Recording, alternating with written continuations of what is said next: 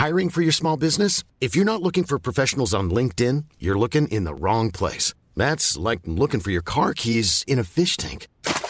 LinkedIn helps you hire professionals you can't find anywhere else, even those who aren't actively searching for a new job but might be open to the perfect role. In a given month, over 70% of LinkedIn users don't even visit other leading job sites. So start looking in the right place. With LinkedIn, you can hire professionals like a professional. Post your free job on linkedin.com slash people today.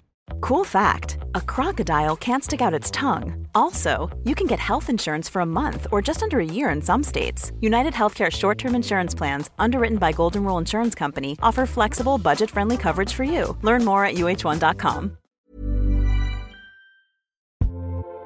Sarah and I have talked many times about our desire to age as gracefully as possible, and skincare is a huge piece of that. I spend a lot of time and money thinking about my skin, and I have added Ritual to my routine, which just gives me a lot of comfort. Ritual is here for us. They have created a wrinkle support skin supplement and conducted clinical studies, so we know it's working. They're taking the guesswork out of skincare.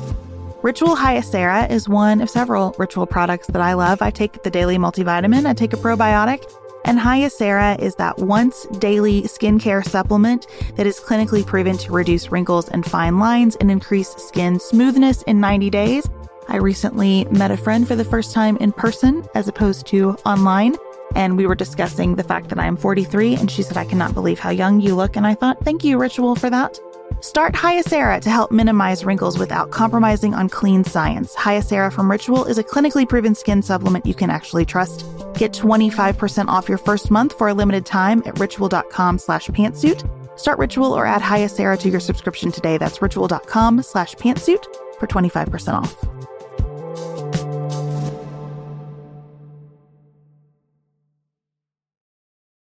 I think a president, in addition to the the formal oath of office they should take. I think a president should basically take an oath to swear never to divide the American people. I think a president should wake up every day and have a quiet moment where they ask for strength to make sure they're a unifier. And I think a president uniquely has to be the person to step forward and not act like half of the country is entirely wrong about everything they believe and reminds us that this notion of common purpose is the beating heart of this great nation. This is Sarah from the left and Beth from the right. You're listening to Pantsuit Politics. No shouting, no insults, plenty of nuance.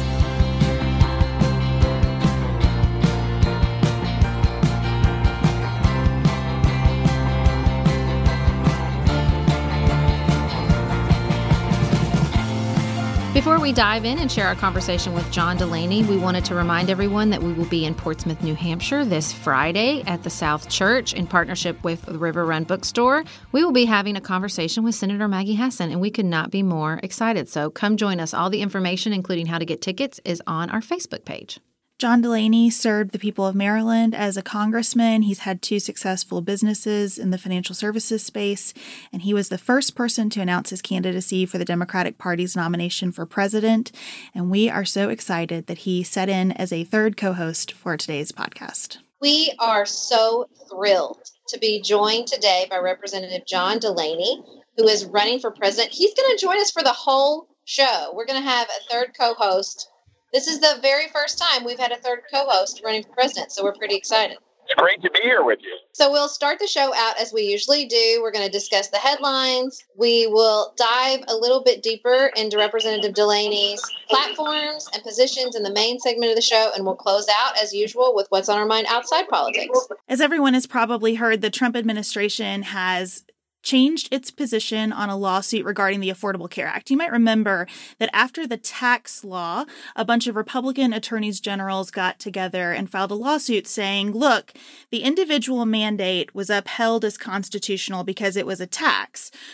It's not a tax anymore because the penalty was eliminated by the Republican tax overhaul. So we should declare this thing unconstitutional. And a judge in Texas said, I think that's right. And I think the individual mandate is so essential to the whole Affordable Care Act. We just don't need to have this law anymore. The entire law should be discarded. So this went to appeal, and the Trump administration originally was only supporting that portion of the opinion that said the individual mandate was unconstitutional. But in a very short letter to the court, it reversed positions and said that it agreed with the entirety of the Texas judge's opinion. And so now we have a situation where it looks like the Trump administration is trying through the courts to do what it couldn't do through the Congress to get rid of the entire ACA. And Mitch McConnell has basically said, peace out. You're on your own, Trump White House. I mean, it's just ridiculous that they continue to attack a law that's helped so many people. And that, by the way, the majority of the American people support. I mean, they've tried consistently to overturn the Affordable Care Act, and uh, they've never been able to do it. Why? Because the majority of the American people actually supported. Things like Medicaid expansion were very successful and it really helped a lot of people. What I find so intriguing about this approach is beyond the policy, which let's not kid ourselves that Trump is some policy genius, but that it's just a bad political move. I don't think it served them during the midterm. So I'm not, I don't understand why he's anxious to pull it back up for this next election. I mean, you can tell Mitch McConnell is making a political calculus that he has he doesn't want to have anything to do with it. Right. Listen, Mitch McConnell saw what happened in the U.S. Senate right? Mm-hmm. He saw that really wasn't popular to overturn this law. I mean, a lot of states that have really become dependent upon Medicaid expansion. It's a bad idea to overturn the law uh, politically in those states. John, you were in the House of Representatives while Republicans were trying desperately to fight the Affordable Care Act. I wonder what you think real presidential leadership on health care would look like at this point. So, real presidential leadership, I'll tell you what I would do. In my first 100 days, I would do things to improve the Affordable Care Act because the law did work right? There were really three parts to the law. There was Medicaid expansion, which has worked.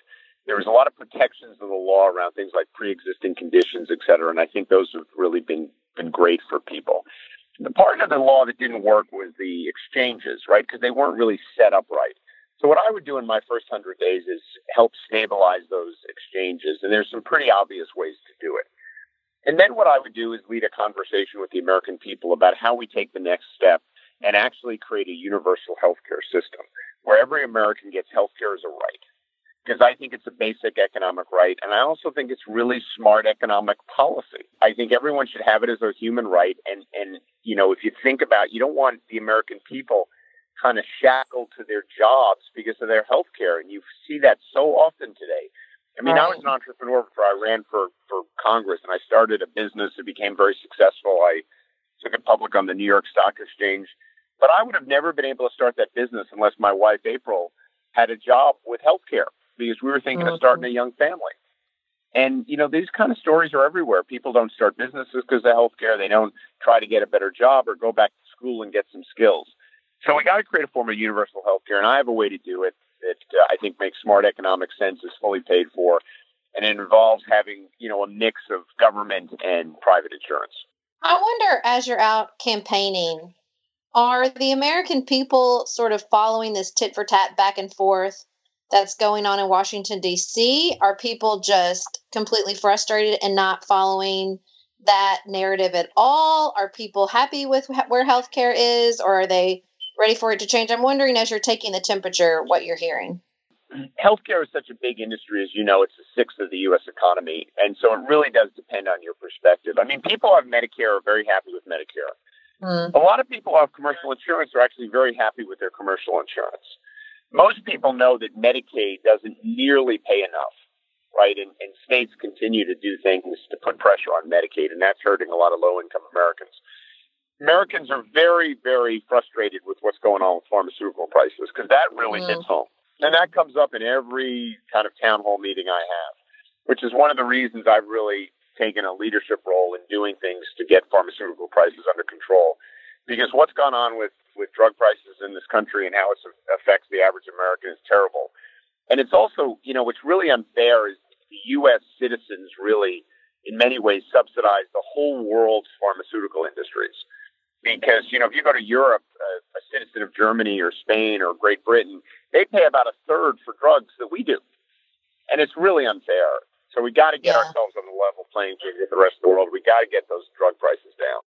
I wonder how you think about shifting something that creates such a huge component of our economy because on the one hand we think about how expensive healthcare is because it's part of the private sector.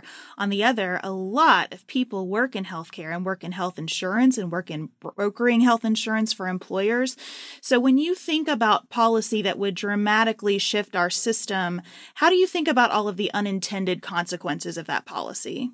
It's also one of the reasons like some of the early proposals around single payer healthcare, I think, were really misguided because they they said things like you can't have for profit healthcare companies, and I'm like, well, why would we be behind a policy like that? There's a lot of people who work for for profit healthcare companies in this country, and why would we as Democrats try to make those companies illegal? That doesn't make any sense. It also doesn't make any sense to get rid of private insurance because if you look at the healthcare market right now, about 80% of healthcare costs are paid by Medicaid. So if you only took Medicaid and you were a hospital, for example, you'd lose 20%. Medicare only pays about 95% of healthcare costs. So if you just took Medicare, you'd probably lose money too. And private insurance pays about 115% of healthcare costs. You know, that's across the whole country. So in reality, the government has never really paid enough. You know, they've never really paid the cost of healthcare. So I think it's a problem to be in favor of these government only systems because it's not really practical and it won't lead to better health care. In fact, it'll probably lead to worse health care. So what we really need to do is create a universal system that everyone gets health care as a right, but that where they also have options to get private insurance or to get supplementals. That leads to the healthiest healthcare market, in my opinion. And it also is not nearly as disruptive because, you know, healthcare is a really big big system and it's very complex. And it doesn't make any sense to throw the whole system out the window and start from scratch. And I think it's also really concerning for people, right? Because they're worried about where their healthcare will come from, or if they work in the healthcare industry, that their jobs will get eliminated. So I think we got to be smart and practical and use common sense when we talk about healthcare. Well, let's shift topics a bit and talk about immigration. The situation at the border is becoming untenable. We're having lots of news conference and lots of reports from the border that the numbers of people crossing over are particularly migrants, people with small children, are ballooning way past the normal averages. So the president is talking again about shutting down the border. Um, there's talk of sending the military down, and some of the military is already down to help. But what is clear is that there is not enough shelters and not enough resources to deal with the huge number of people crossing at the border right now. Yeah, it's a problem. You know, I actually saw this firsthand about two months ago. I went down to the border, and my wife went with me, and actually one of my daughters. I have four daughters, and uh, the reason we went is uh, we took 14 law students and two law professors with us, and we sponsored them for a week to help asylum seekers make their case. And we went to a facility in Dilley, Texas, which is the largest detention facility in the United States of America. We, when we were at Dilley two months ago, there were 1,700 women and children in the facility. And so I spent a lot of time sitting to listening to these women and hearing why they were fleeing Central America. And we were, you know, we do have a we do have an issue because there's a lot of migration coming up from Central America.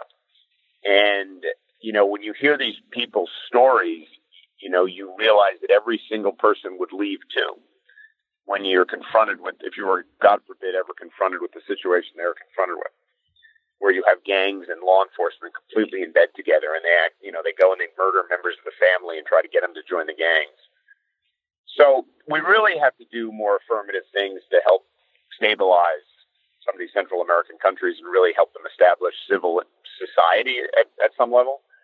And I think there's a role for the U.S. with with foreign aid, working through our partners and working through other countries to do it because we're not going to really have a situation where people stop migrating to our border unless we do that. Does that look like military deployment? What would you do specifically to help create a better environment in especially the Northern Triangle? I don't think we want to be in, in the regime change business or sending our military. I think the United States generally most works most effectively in helping countries build civil society through our foreign aid programs, working with non governmental organizations who are kind of on the ground and assisting. And that's kind of where I think we should largely be. I do think there's a role for the United States to really convene a regional group of interested countries and trying to figure out how we can work together to help establish the rule of law in some of these places. It seems like one of the obstacles to doing that is Americans hear foreign aid and they think dollars. I'm not sure why Americans don't see the dollars that we're putting into the border right now really ineffectively, but I'm wondering how a President Delaney shifts the national conversation from we're being overrun, we're being invaded, kind of all the language President Trump has used to help Americans understand the wisdom of putting dollars into foreign countries to alleviate some of these issues? I think that a president needs to make the case, which I believe I could do, that foreign aid is in the direct national interest of the United States of America. Really, any way you think about it, because foreign aid, which is less than 1% of our budget, and a lot of people think it's a lot more than that Aid does two things. Number one, in, in many ways, it helps build the foreign or the global middle class, which is actually good both economically because it creates markets for our goods, but it also generally leads to more democratic societies. And democracies are much less likely to engage in war and terrorist activities than non democracies. And, you know, the third thing it does, you know, stabilize regions and create economic opportunities for young people in these countries. And that really reduces the amount of, you know, terrorism that occurs. It reduces the amount of migration, which destabilizes, you know, countries. And I think it's a particularly important issue right now because I have a feeling across the next several decades, we are going to face a global migration crisis mm-hmm. that is going to be very destabilizing unless we actually start doing things, kind of leadership around the world to confront some of these issues. I mean, climate change is going to contribute to it. Technology has contributed to it because it's been it's displaced so many jobs as this globalization. You know, the ability of people to use social media to kind of incite people has contributed to it. I mean, there's been a lot of kind of destabilizing forces in the world that has led to a migration crisis. And I think if you're really talking to the American people about what's in their best interest, what is in their best interest from an economic and from a national security and homeland security perspective is actually to be involved in engaging in the world and to do what we've largely done successfully in many, many other situations, which is to work with our allies to try to create a world that's more peaceful and secure. And as James Mattis said when he was getting um, confirmed by the U.S. Senate, he goes, if you cut foreign aid, you better give me more bullets.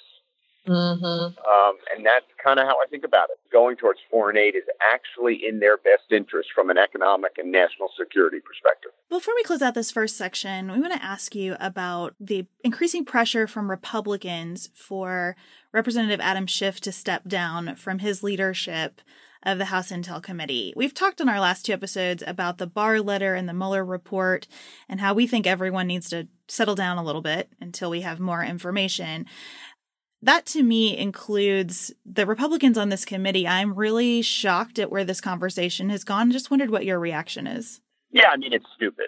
You know, I know Adam Schiff really well, and Adam Schiff is a great member of Congress, and he's a patriotic American, and he's very smart and very capable. And I don't think the Republicans have any basis to claim that Adam Schiff should step down from his role as the chair of the Intelligence Committee of the U.S. House of Representatives. It feels like to me just something to talk about. It feels like to me how to keep yeah, this. I mean, we won, yeah. they lost narrative going. Yeah, I just think that again, it's surprising we're all even talking about it. You know mm-hmm. what I mean? Let's mm-hmm. put it that way. I'm especially surprised and disheartened that Representatives Stefanik and Hurd signed off on the letter demanding his resignation. That seems very out of character to me. And I guess I wonder if you can offer us some perspective from your time in the House on what partisan pressure feels like in committees and what role the White House could play in helping reduce some of that partisanship. I think a president, in addition to the, the formal oath of office they should take, I think a president should basically take an oath to swear never to divide the American people. I think a president should wake up every day and have a quiet moment where they ask for strength to make sure they're a unifier. And I think a president uniquely has to be the person to step forward and not act like half of the country is entirely wrong about everything they believe and reminds us that this notion of common purpose is the beating heart of this great nation. So mm-hmm. those are the values and attributes that I think a decent moral leader would provide this country. Obviously, I think the current president has none of those strengths. And, you know, so I think real leadership from the White House, you know, the president in particular should do everything he or she can to try to be above politics, to try to really think about the needs of the country first, to try to convey to the American people this notion that, that, that they represent every one of them, whether they voted for them or not. Because we know that Congress is always going to be a terribly partisan institution through the nature of what it is. So presidential leadership to, to dial down the temperature and try to really lead the American, you know, so that they have that currency in a time of crisis. Because to some extent, you're going to need every drop of it. God forbid anything bad ever happens. And so I just think a, a president who actually really, truly, and deeply loved and cared about their country would commit themselves with everything they have to always try to be unifying.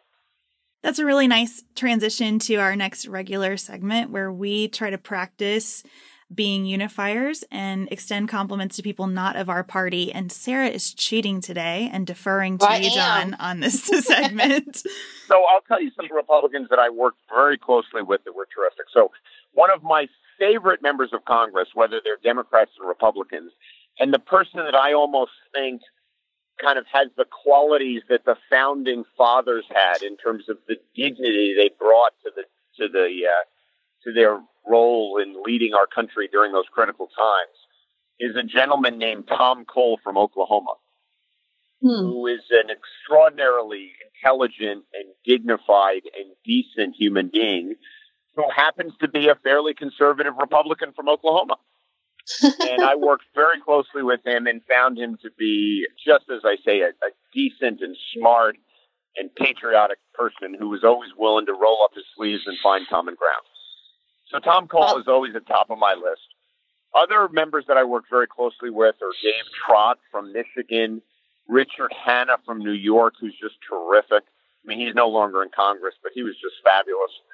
Francis Rooney from Florida, Francis and I worked very hard in introducing the only bipartisan carbon tax bill in the Congress. Oh, cool. Yeah, that's right. Democrats and Republicans working together. You know, I was ranked the uh, third most bipartisan Democrat in the House of Representatives. And so I really worked very hard to build relationships with Republicans because, in my opinion, if you look back at all the great things this country has done historically, they were always done when good minded Democrats and Republicans found common ground because that's how you make enduring progress in this country. And we just have to constantly recommit ourselves to that. That doesn't mean we agree with each other on everything. We don't want to live in a country that we agree with each other on everything, but we want our disagreements to be held in a respectful and civil and honest manner. But we also should live in a country where our members of Congress roll up their sleeves and actually find common ground and get some stuff done for people. So those are some of the people I work really well with. I love that. I wish we could have a congressperson on every week to talk about their working relationships across the aisle because I'm sure you're not the only person that feels that way. The truth of the matter is, we're not as terrible as we appear on television. Well, I told, I worked on Capitol Hill, and that's what I always tell people. I'm like, that's just a narrative. they're that's not how people. people really are at all. You know, they're just like any. I mean, it's some, listen. There's some people on each side that take partisanship way too far, and I'm Mhm. not huge fans. I'm not going to name them, but most of them are really patriotic people who are serving for the right reasons, and you know, just kind of look at the world differently, right? And that's where our disagreements come from. And it's not right or wrong. You know, that's that's that's what's great about our country. You can actually have differences and express them and engage in that battle of ideas. What I always tell people is, I'm like, if you're talking about politicians, you're going to have a small percentage of jerks like you do at every job. It doesn't matter what your job course you is. do, There's yeah. going to be a percentage of them that are not very nice to be around. It's just like every other Right. human endeavor. Well, I want to shine a light on State Representative Lauren Davis in Washington State before we move on. She is one of these people who I think is working very hard to actually get things done. And because of the concern in her state about the Affordable Care Act, she is working on codifying as a matter of state law the protection for pre existing conditions that exist under the Affordable Care Act, the essential health benefits that exist under the Affordable Care Act. She's also doing some really good work around addiction. And what impressed me most about her is that she she introduced a bill called Ricky's Law on involuntary drug treatment and has recognized that it's not working perfectly yet. And so she's working on what they're calling Ricky's Law 2.0 now to improve that legislation. So Lauren Davis in Washington State doing great work and I am really excited to learn more about her career. Well, that's a great shout out. I'll tell you, there's another person from Washington State who's doing great work, which is Derek Kilmer from the U.S. House of Representatives, who is a real bipartisan member of Congress and is actually leading a committee to reform the way Congress operates from a rules perspective. So they have an embarrassment of riches, it sounds like. We are special breakfast people here at Pantsuit Politics, but not just when Beth and I are on the road. The truth is, I want something warm from the oven every Saturday morning and Sunday morning. It's just the truth. It makes it feel special, makes it feel exciting. I don't want to work at it. So the first time I ever saw Wildgrain, which is bake from frozen subscription box for sourdough breads, fresh pastas, and artisanal pastries, I was obsessed. You guys, I've been a member for over a year. It's amazing. It's so easy. Every item bakes from frozen in 25 minutes or less, no thawing required. You can fully customize your Wildgrain box. You can choose any combination of breads, pastas, pastries. You can even build a box of only breads, only pastas, or only pastries if you'd like. And for a limited time, you can get $30 off the first box, plus free croissants in every box when you go to wildgrain.com slash pantsuit to start your subscription. Sometimes I make one single croissant just for me because I want to feel special, and they're so good. You heard me. Free croissants in every box and $30 off your first box when you go to wildgrain.com slash pantsuit. That's wildgrain.com slash pantsuit, or you can use promo code pantsuit at checkout. Looking for the perfect gift to celebrate the moms in your life? Aura frames are beautiful, Wi Fi connected digital picture frames that allow you to share and display unlimited photos. It's super easy to upload and share photos via the Aura app. And if you're giving an Aura as a gift, you can even personalize the frame with preloaded photos and memories. You guys, I love my Aura frames. I have one in my office. I have one in my kitchen. I have given one as a housewarming gift. I have given one as Mother's Day, Father's Day. They are the most amazing gifts because this app is a game changer, in my personal opinion, in digital frames. It makes it so, so easy to get the pictures on there and even videos. It plays like you're in Harry Potter, you guys. It is the best. I love mine so much. And right now, Aura has a great deal for Mother's Day. Listeners can save on the perfect gift by visiting auraframes.com to get $30 off plus free shipping on their best selling frame. That's A U R A frames.com. Use code PANTSUIT at checkout to save. Terms and conditions apply.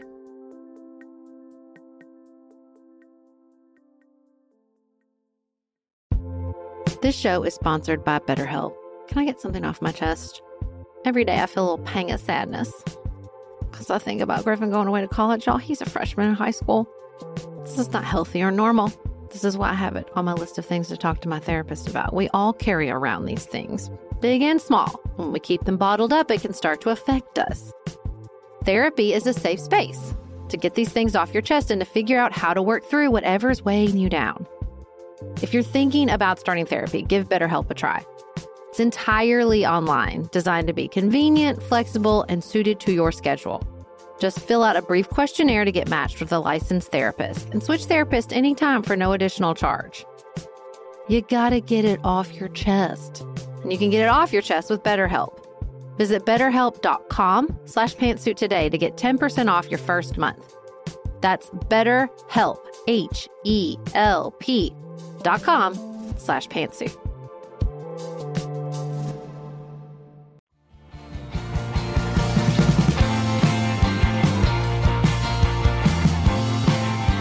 Before we get into the if you were president, let's pretend you're president, tell us how you're going to approach things. Let's spend some time on the campaign. What are you thinking about with regards to the qualification criteria for the debates? What made you think about sort of shifting your approach to making it about people and communities instead of just about you? So there's two ways you get on the debate stage. You either get a certain standing in three polls, and we've made it in two so far, so we believe we'll get it in three. And then the other way is to have 65,000 small dollar donors. And that we're working very hard on because we want to get there, and we think we'll get there. I launched a new program to help us get there, and it, and it basically says if you give me a dollar, you go to johndelaney.com and give me one dollar, then I will give two dollars to one of 11 charities that you choose from in your name. So it's kind of a double bottom line. You help get me on the debate stage, and a small donation to a charity gets made in your name, and you pick it. I love that idea. Yeah, I always I always look for a philanthropic angle. Well, I was so impressed because I, I went on your website and, and made a contribution today to see you on the debate stage. And I was really impressed that right, you had a, you. a video not only this isn't just a gimmick, right? You also had a video where you spent about eight minutes talking about these charities. And I thought that really demonstrated that you are thinking about this entire endeavor in, in maybe a different way than other candidates. Well, thank you. I appreciate you saying that. And, and you know, I am doing this, I believe, for the right reason. I want to make a difference.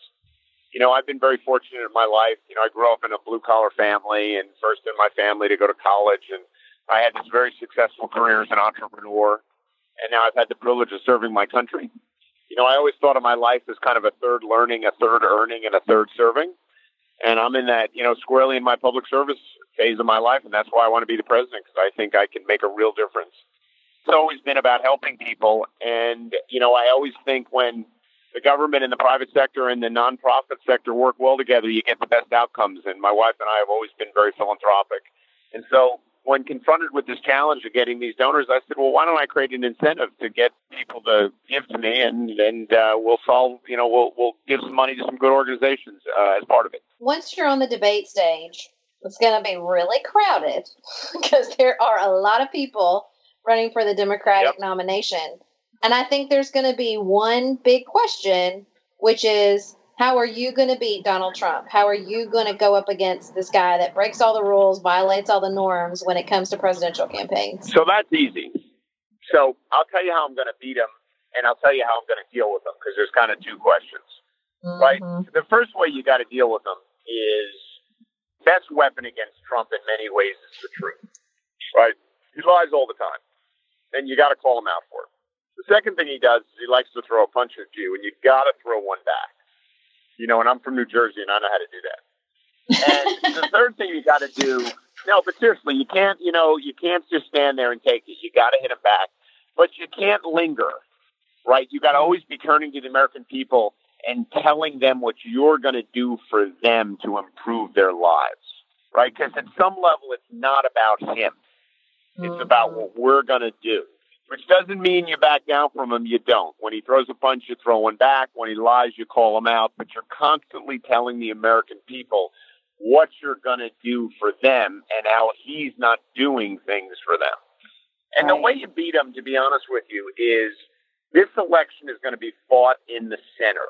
Mm-hmm. You know, I believe President I believe President Trump's going to turn out his voters. I also believe President Trump is going to turn out Democratic voters in record numbers whether it's me or the 17 or 34 or 68 people I'm running against, you know, I think that we're all going to be the beneficiary of very strong Democratic turnout.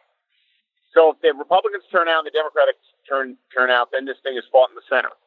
Right. And so I think the Democrats we need to put forth a more moderate centrist oriented candidate who can actually dig a, build a big tent and be welcoming to progressives, moderates, independents, and even disaffected Republicans. If we put forth that kind of candidate, we're going to win.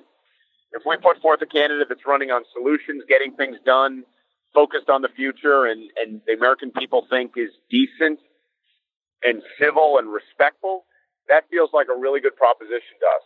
If we make this election about a whole new business model for the United States of America, I think that starts feeling really risky. Mm-hmm. What kind of reception is that approach getting as you are out talking to voters? You know, I think every head nods when I say it because I think mm. people know it to be true. Like some people don't like it, right? Some people are, are pushing the argument this is a turnout election, but I just don't really believe it is. And I think there's a lot of evidence. If you look at the midterm elections, right, these most recent midterms, those give us all the lessons we need to learn, right? In every district in this country, there was record Democratic turnout whether we ran a young person or an old person, a white person or a person of color, a socialist or a moderate. It didn't matter what it was. Democrats turned out. And the 40 seats that we flipped in the House of Representatives from Republican to Democratic members, all 40 of those members ran as problem solvers. They, they said things like, hey, I'll work with President Trump if he wants to do something that helps my district. They focused mm-hmm. on health care. They focused on drug prices. They focused on infrastructure. None of them ran on impeachment. None of them ran on eliminating ICE. None of them ran on single payer being the only solution. So the lesson for us in 2020 is right in front of our face in 2018. I said last week that I think he has not internalized how to run as an incumbent. And I think so, so, much of this message will be different because it's not just, look how different I am, I can burn it down, but he's going to have to run on his record. What do you think? What is your message going to be to voters about the, the record over the last three years and what's been what's been really harmful? Well, my message to voters is to really look at the record and don't get caught up in, in some of the headlines that he wants to spin. Mm-hmm. Right. So he's going to say this. He's going to say the stock market's done well, and it has done well, and I'm happy it's done well. But in reality, 50% of the American people can't afford a $500 expense. Right. Right. 80 percent of the investment in new businesses in this country last year went to 50 counties in this country. Wow. So think about that. There's 31. There's 3,100 counties in the country. 1.6 percent of them got 80 percent of the, the, new business investment. Yet 80 wow. percent of our kids live in a, live in a county where the jobs are getting created are not as good. See, and then you got to talk about healthcare. He promised a university. He promised no one would lose their healthcare. Yet he's mm-hmm. had a mm-hmm. relentless attack on the Affordable Care Act. So I think you you, you want to run on his record, obviously, because you know he said all these jobs would be would be brought back. All you got to do is have an event, you know, just do an event out outside of Lordstown, Ohio, and show him that all those things he said weren't true. So he's right. going to run on the stock market and the unemployment numbers, which are good, and I'm happy they're good. But we all know there's a deeper story behind those numbers. And the American people also know that we're terribly divided, and, and, and he is, in many ways, the divider in chief, and that's not what they want. Right. How much do you think that this election is about policy? I mean, he's not a policy candidate. There are Democrats, I'm thinking specifically of Elizabeth Warren, who are cranking out policy proposals every day. And, and I'm impressed by that. I think it's great. But I wonder how you run against someone who is is not about policy. Well, you're right about that. You know, I, the analogy I always draw is with a poker player. There are two types of poker players. There's ones that play the hand, and there's ones that play the player. Mm-hmm. He just plays the player right? He doesn't care what the hand is. And in many right. ways, policy is the hand, right? And the way you conduct yourself is the player. So I think this election will be less about kind of economic policy in some level, which I've got very detailed economic policies on every issue we possibly want to talk about. And I tend to think it's going to be more about kind of decency, you know, morality, national unity, right? Deep divisions that are in our country that he cultivates. Mm-hmm. You know, this loss of the sense of common purpose. I think that's what really resonates with the American people, and it's what really resonates with the center of the country, the independents in the country. Right? They they want a restoration of kind of you know behavior by our elected officials where they actually put their country ahead of their party. And the president has proven himself to be an intense partisan who just wants to convince the American people that their enemy is their fellow American. You know, if they have a different color skin or they pray to a different God, they're somehow someone you should be worried about. And, and I just think, you know, the American people are looking for something fundamentally better than that. And so you got to be good on policy. You got to have ideas. You got to show how you're going to solve problems, but you got to tie that in to the way you conduct yourself, right? Because I think the American people know that we need someone who actually wants to work together and get things done and solve problems. And they'll not only feel better about that, there'll be a lot less drama, but we'll also get a lot of things done. So I, I think in many ways it becomes about that. You know, we should not put up a divisive figure because then it takes away our greatest kind of asset against him in many ways. So let's say that message connects with the American people and you are now the president, you've been elected, and you're transitioning. What is important to you as you begin assembling your cabinet? Well, I want them to represent the American people, right? So I want, you know, all Americans to feel like they're represented in my cabinet. You know, so that's the first thing. And the second thing, I want them to be really qualified for the job. And the, jobs are different. Some of the jobs in the cabinet really argue for a member of Congress because a lot of what you're doing is dealing with Capitol Hill and trying to get things done. Other mm-hmm. jobs in in the cabinet require very specific expertise, like the Department of Energy. You know, you, you, it's ideally you want someone who's a great scientist. Right. Um, so I think all the cabinet positions are a little bit different depending upon which job it is. Thinking about finding a really great scientist, for example, leads me to ask you about transparency in government. Obviously, Donald Trump has run on this drain the swamp idea and then perpetuated the swampiest of swampness in the way he's filled positions. I'm wondering what you think we should expect in terms of transparency from the White House and how would you restore some trust with the American people after I think, and I'm a lifelong Republican, a, a pretty corrupt couple of years. Yeah, I mean, look, you you can't have cabinet secretaries who engage in self dealing. You can't have mm-hmm. cabinet secretaries that have major ties to industries that they're going to regulate. So you, you shouldn't. Well, it turns out you can. You just shouldn't. right, you shouldn't. Right, you, you shouldn't engage in nepotism, which is a form of corruption. Mm-hmm. Right, you should hire the best and the brightest and there should be complete transparency around whatever dealings they have, et cetera. You know, and you should really be able to represent to the American people that you've got the best people for the jobs, not the best connected or your best friends. Right. Or your family members. We completely agree. Well, so let's say you've assembled this cabinet and you have your first sort of honeymoon period. What's going to be your number one priority? Let's say you have, actually, I have a two part question to this. What is your number one priority? Is it going to change if you have a divided government? Like, would would your priority if you had a Democratic House and a Democratic Senate be different if you had a Republican Senate and a Republican House, or some division of the two? No, I think your I think your strategy for making things happen changes a little bit on the margin but I don't think the priorities change. So let me tell you how I think about my first 100 days, because that's really, in many ways, the most important thing to talk about, because I think mm-hmm. that sets the whole tone for the administration. So, what I want to do in my first 100 days is I want to announce that I have an agenda, and it's going to be about five or six items in 100 days. So, this is my entire agenda for my administration. This is what I'm talking about in that first three months. And every one of those ideas or policy proposals that I want to get through as president in my first three months is going to be based word for word on an existing bipartisan bill in the Congress of the United States. Oh. Where good-minded Democrats and Republicans have found common ground. Because I want to oh, look wow. out the American people, and as, and as I said, I represent every one of you, whether you voted for me or not. I'm going to prove it to you. I'm going to actually advance and put all my administration's muscle behind things that we actually agree with each other on so that we can get them done because you deserve that. And then I'm going to call for national service. I'm going to roll out an exciting new program, not mandatory, but a really exciting incentive based program to, to create an opportunity for every high school grad to serve our country in some way. Those are going to be my priorities in my first 100 days, and I think it'll change the whole tone of my administration. I really love that. I also know that very few presidents get to be the kinds of presidents that they envisioned being when they were campaigning, because so much of the job is responding to crisis. So I wonder if you can tell us what are your guiding lights as you think about the true emergencies that that you might face while in office. The first thing is to always be honest with the American people. Right? I think the American people can handle the truth and they deserve the truth and whether it's good or bad, you know, you got to be you got to be honest about the situation because that's the only way you can be honest about how you're going to address it.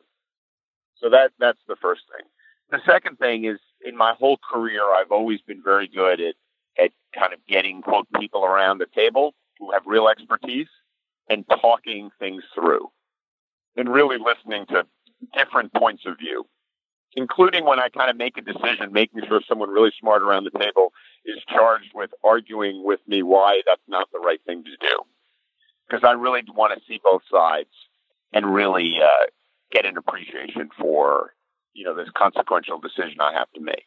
The third thing I got to do is I want to get the American people involved in it, and I want to get you know get their support behind what I'm doing because if you have you know public sentiment on your side, it's a lot easier to deal with situations. And then the last thing, depending upon the situation, and obviously the most serious decision a president has to make is whether to send you know young men and women into harm's way, and that you know that comes with the job of being commander in chief and I take that responsibility incredibly seriously. And it's funny, I've, I've said to someone who asked me this question, they said, Well, how would you make the decision to deploy our troops? I said, Well, you know, I would sit with my experts and we would talk about it and I'd get the best advice I can.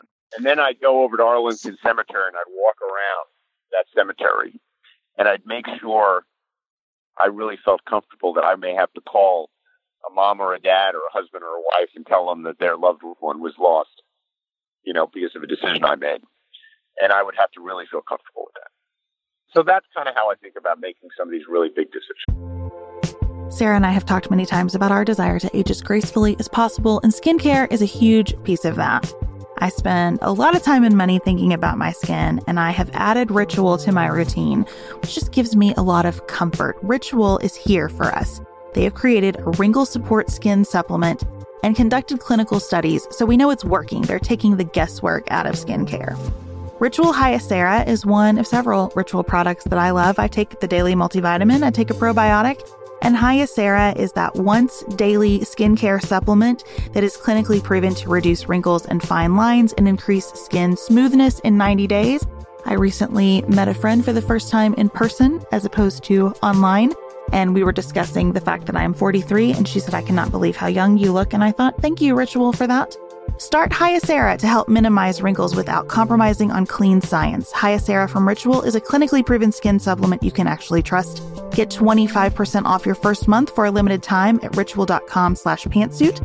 Start Ritual or add Hyacera to your subscription today. That's ritual.com slash pantsuit for 25% off.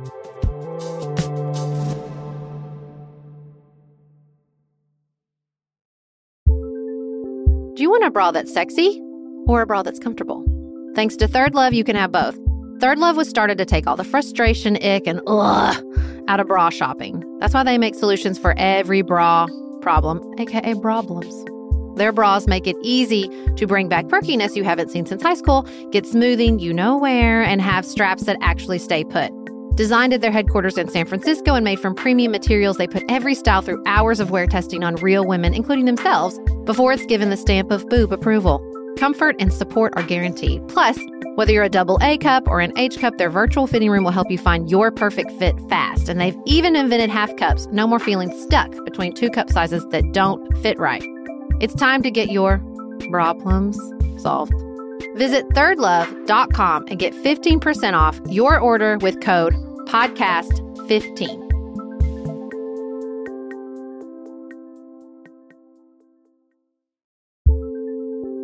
There's not much worse than a dry and itchy scalp. Also, when you get your hair colored and then it does not last as long as you and your stylist discussed, it could be that unfiltered, mineral filled water is the culprit. Hard water is a leading cause of damaged hair and dry, irritated skin, and about 85% of the United States uses hard water, filled with dissolved minerals and added chlorine. That's where Canopy's new filtered shower head comes in. Canopy, known for their beauty hacks and reimagined humidifier, has revolutionized the filtered shower head. Dermatologists recommended this unique three stage filtration system greatly reduces contaminants and odors in your shower water, leaving you with healthy hair and glowing skin. Best of all, the Canopy filtered shower head is hassle free. Installation is a breeze, and its unique quick release filter replacement feature allows for seamless filter replacement unlike any others on the market. Go to getcanopy.co to save $25 on your Canopy filtered showerhead purchase today with Canopy's hassle-free filter subscription. Even better, our listeners can use code PANTSUIT at checkout to save an additional 10% off your Canopy purchase. Hurry, your hair and skin will thank you.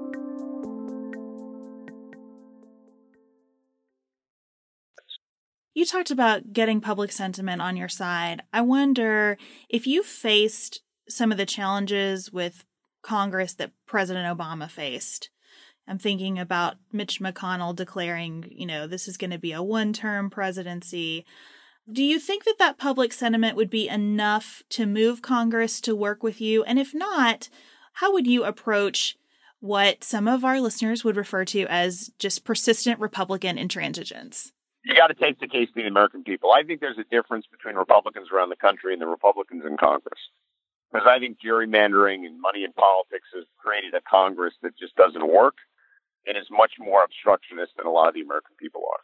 So you just got to take your case to the American people. You have no other choice. Right? If you're confronted with a Mitch McConnell, who I think was unpatriotic in terms of how he dealt with the president, you know, I just think you have to be taking the case to the American people, right? Because he's going to try to obstruct you, and it's just wrong. Do you think that case is easier to make as a former congressman? Like the perspective the American people need to hear of, like, I've been there, I know how this can work. It doesn't have to be like this. Right. I do think so, right? And I also think that there's things I would do strategically to kind of make a difference. I mean, one of the things I would do is I would have a member of Congress over for breakfast every morning in the White House.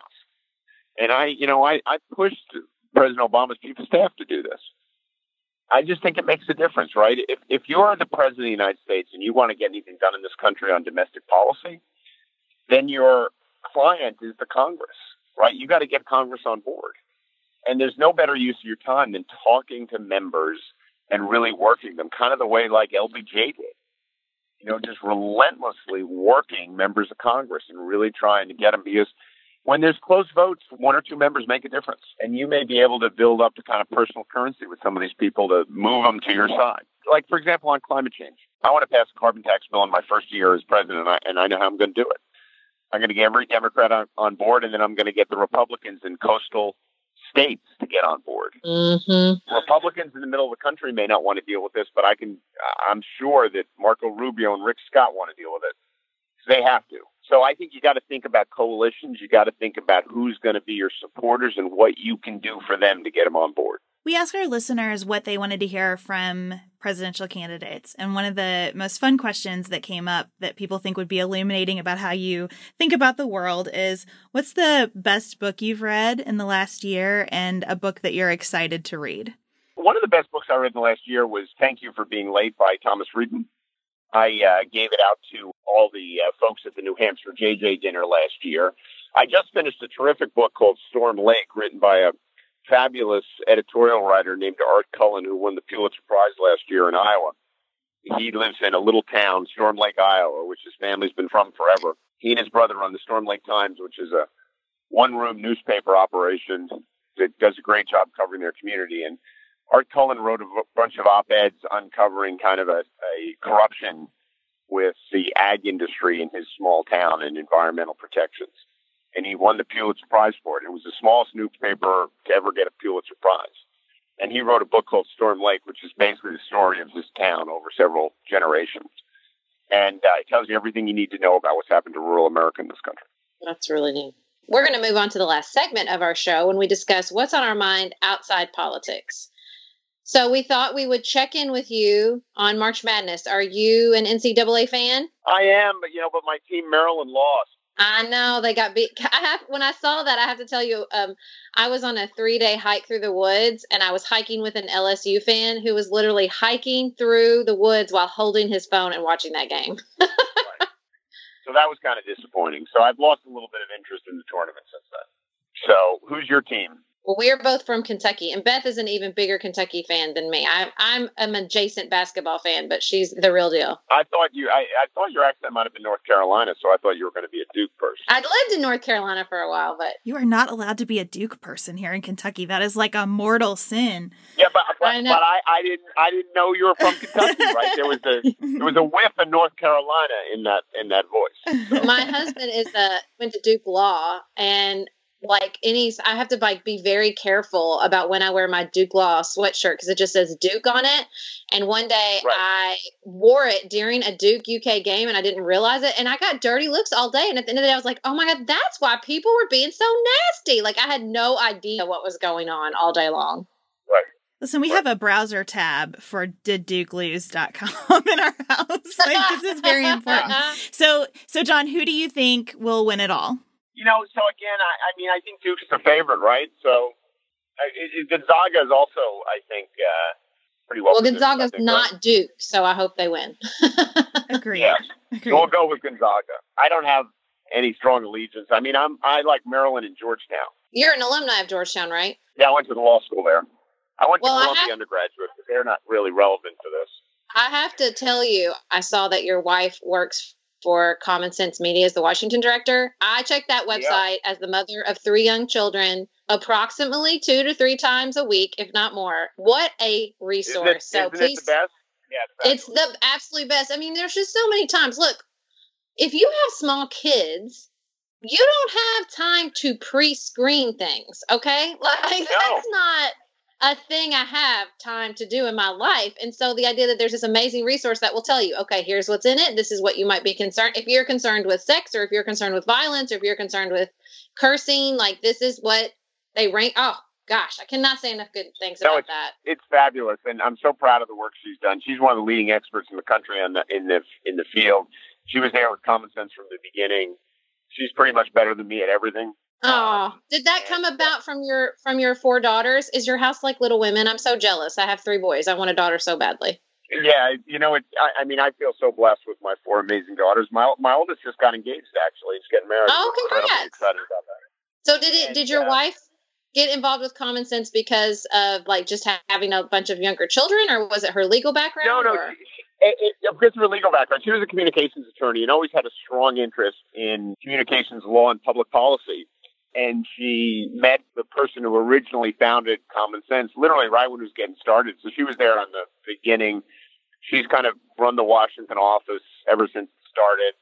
Really spearheaded a lot of important policy initiatives, and um, you know she's one of the real experts in the country. You should have her on your show. I really would because I'm. I mean, I just don't think people take media as seriously as they should with children. it's really funny. Like when she first got involved, I got to say I didn't really get it. Right? You know, she said what they were doing, and I said, "Oh, that sounds good," but I didn't really completely understand. And she just saw where this was all going, particularly with technology companies, way before I did.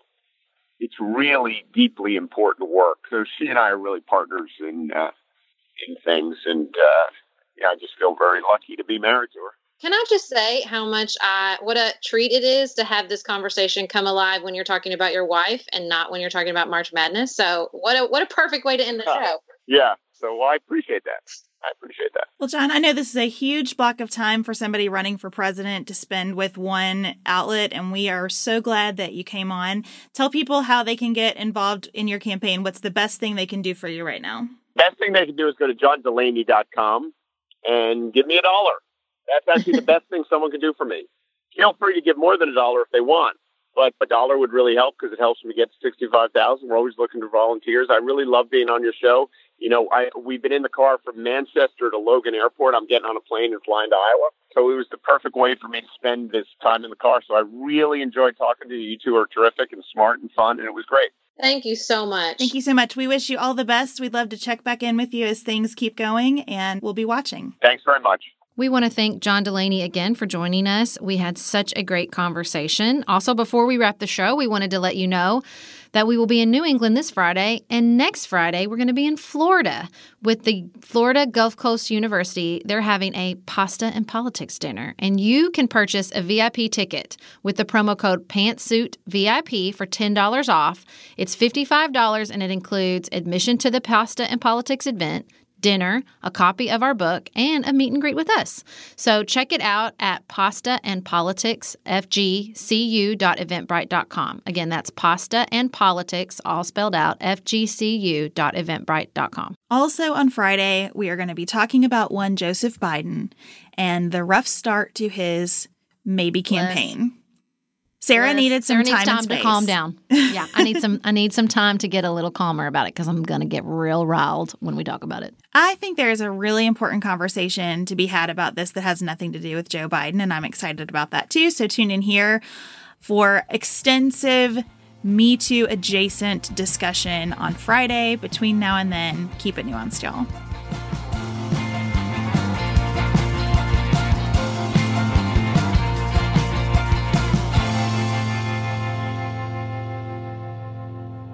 Dylan Garvin produces Pantsuit Politics every week. Thanks for making us sound better, Dylan. Elise Knapp is our managing director, which means we could not make it without her scheduling, organization, feedback, and creativity. Thank you, Elise. We couldn't make Pantsuit Politics without support from our listeners. Go to patreon.com slash pantsuitpolitics to learn how you can receive more nuance and help us make the show. Special thanks to our executive producers who have committed to supporting us in a major life giving way Tracy Putoff, Tim Miller, Cherry Haas, Sarah's husband Nicholas Holland, and my husband Chad Silvers. Our theme music is composed and performed by Dante Lima. The music under our ads is composed and performed by Dylan Garvin. Learn more about our lives, live events that we're involved in, and what we're reading each week by signing up for our weekly newsletter at pantsuitpoliticsshow.com. And connect with members of the Pantsuit Politics community by following us on Instagram, Facebook, and Twitter.